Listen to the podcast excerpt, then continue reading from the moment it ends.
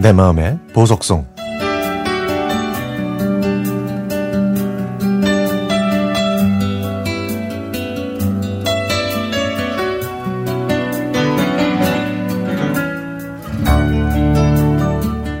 아들이 미국으로 간 지 5개월이 됐습니다.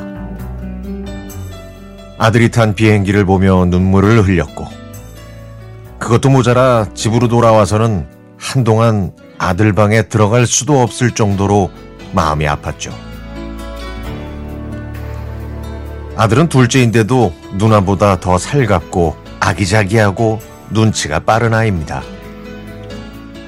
스무 살이 넘었어도 사랑한다는 말을 자주 했고 재미있는 입담으로 저를 즐겁게 해준 아들이 먼 곳으로 떠난 것이죠.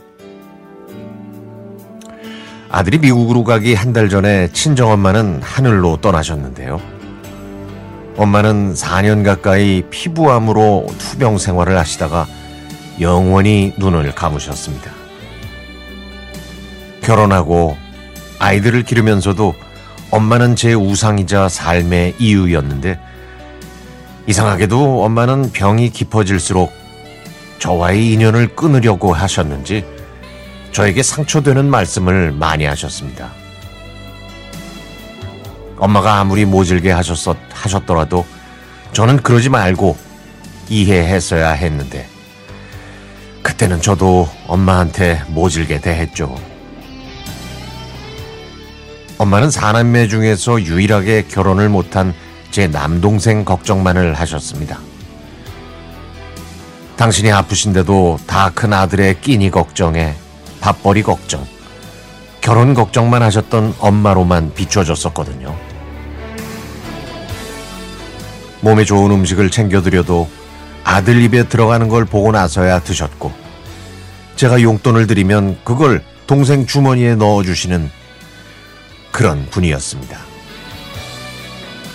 엄마가 그러실수록 동생은 더 퇴화하는데도 엄마는 당신이 세상을 떠나면 아들 혼자 살아갈 일이 걱정되셨는지 하나라도 더 챙기고 먹이려고 애쓰셨습니다.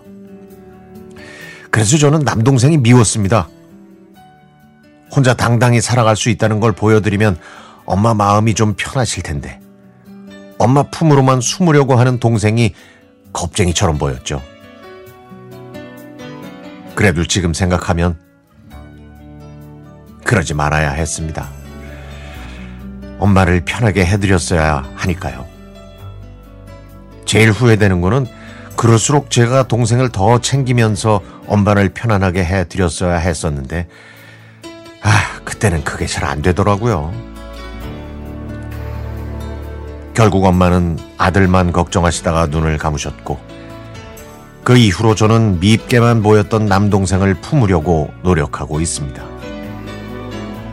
제 가족과 맛있는 음식을 먹을 때도 좋은 곳을 여행을 가도 동생이 항상 마음에 걸리고 신경이 쓰였죠. 그래서 엄마만큼은 아니더라도 동생이 혼자라는 생각이 안 들게 마음을 나누며 사는 게 좋을 것 같다는 생각을 했습니다. 저도 아들과 딸을 키우면서 엄마의 마음이 어땠을 거라는 걸 알고 있으니까요. 제 동생도 그런 사랑을 주셨던 어머니의 빈자리가 많이 그리울 겁니다. 나이 들고 시간이 흐르면 엄마의 그런 사랑이 퇴색할 수는 있어도 결국 그 추억으로 저희 모두 살아가는 거니까요.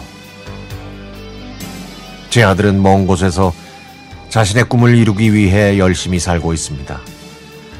하늘에 계신 엄마가 제 아들을 잘 지켜주실 거라고 믿고 저는 제 남동생을 위해 제 시간을 조금이라도 양보하면서 살겠습니다.